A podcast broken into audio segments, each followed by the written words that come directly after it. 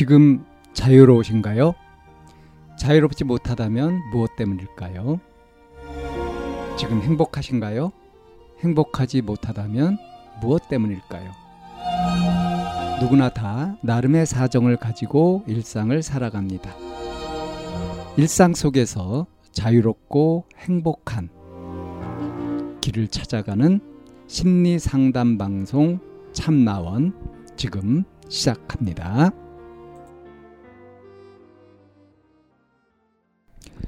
2022년 2월 11일 심리상담 방송 참나원입니다. 저는 제정신이 아닐까요? 라는 제목인데요. 그냥 털어놓기엔 너무 많고 여러모로 먹으리가 복잡해요. 방학이어도 인간관계는 어쩔 수 없구나. 점점점. 하. 없는 것보다는 나은데 저는 왜 이렇게 힘들까요? 그냥 요즘 일에 몰두도 안 되고 공부도 안 되고 그저 그런 일상이에요. 방학인데 공부도 제대로 안 하고 우 아무것도 하기 싫어요. 점점. 우우 너무 하기 싫어요. 점점. 사실대로 말하면요. 살기도 싫고 그런데 죽기는 무섭고 부모님이 저 많이 컸다는데 성숙해지긴 했죠. 점점. 그런데 그런 부모님이 제가 죽으면 맨날 동생이랑 싸울 것 같고 강아지도 못 보니까 슬프고 점점점. 절 사랑하는 사람은 가족밖에 없고 친구도 별로 없어서 외로운데 주변 친구들은 절 자꾸 싫어할 것 같다는 자존감이 낮아지는 생각들만 하고 두렵고요. 점점점.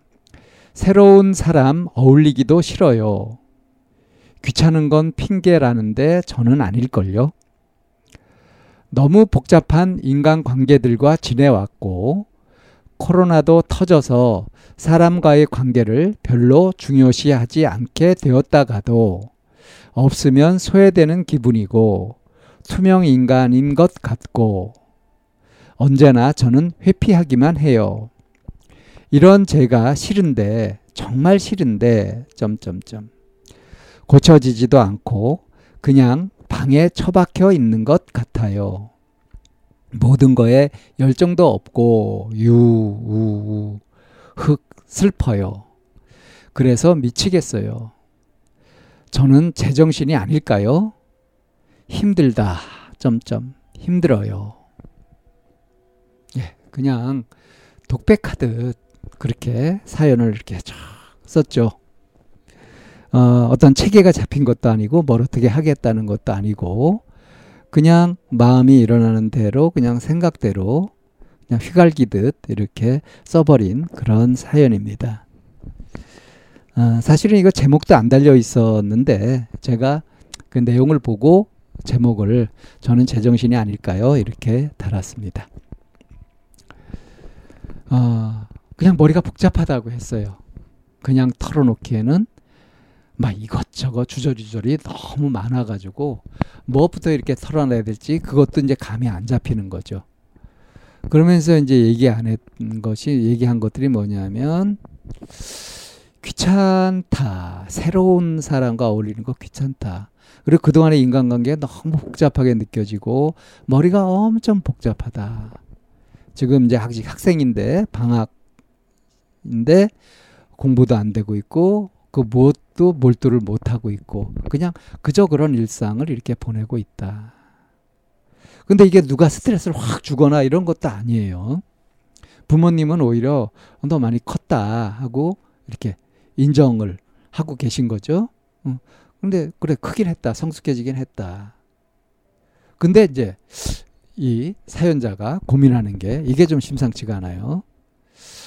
이렇게 많이 컸다고 하는 이 부모님이 자기가 죽으면 맨날 동생이랑 싸울 것 같다.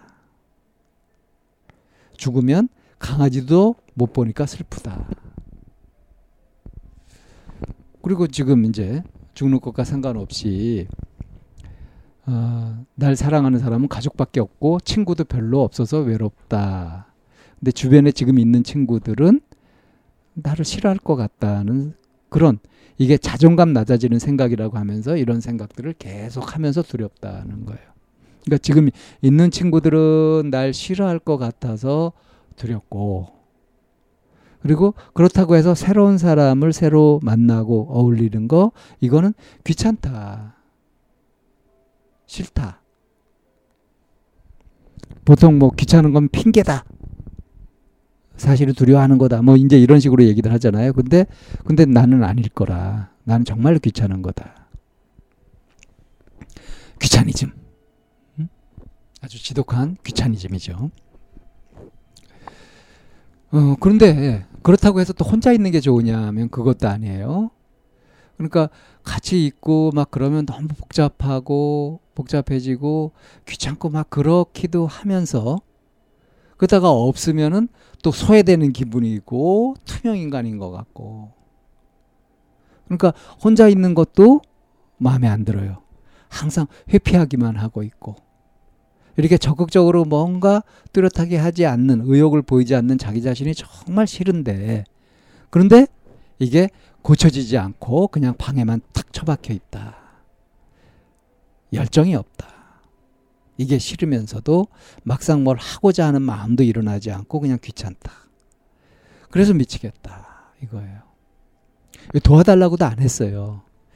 이게 이, 이 이, 지금 이런 이런 정신 상태가 이게 제정신이 아닌 거 아니냐 힘들다 하고만 그냥 독백하듯 그렇게 늑가린 겁니다. 그냥 그야말로 쓰레기 버리듯이 그냥 여기저기 막 이렇게 생각을 다 이렇게 버려버린 그런 느낌인 거죠.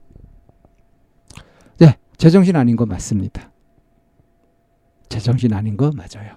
그러니까 제정신 아니한테서 아닌 상태에서 생각한 모든 것들 다 제정신 아닌 거니까 그냥 무시해도 돼요. 자, 그러면 어떻게 하면 되냐? 만약에 이 사연자가 이걸 듣고 있다고 한다면 저는 호흡을 권하고 싶습니다.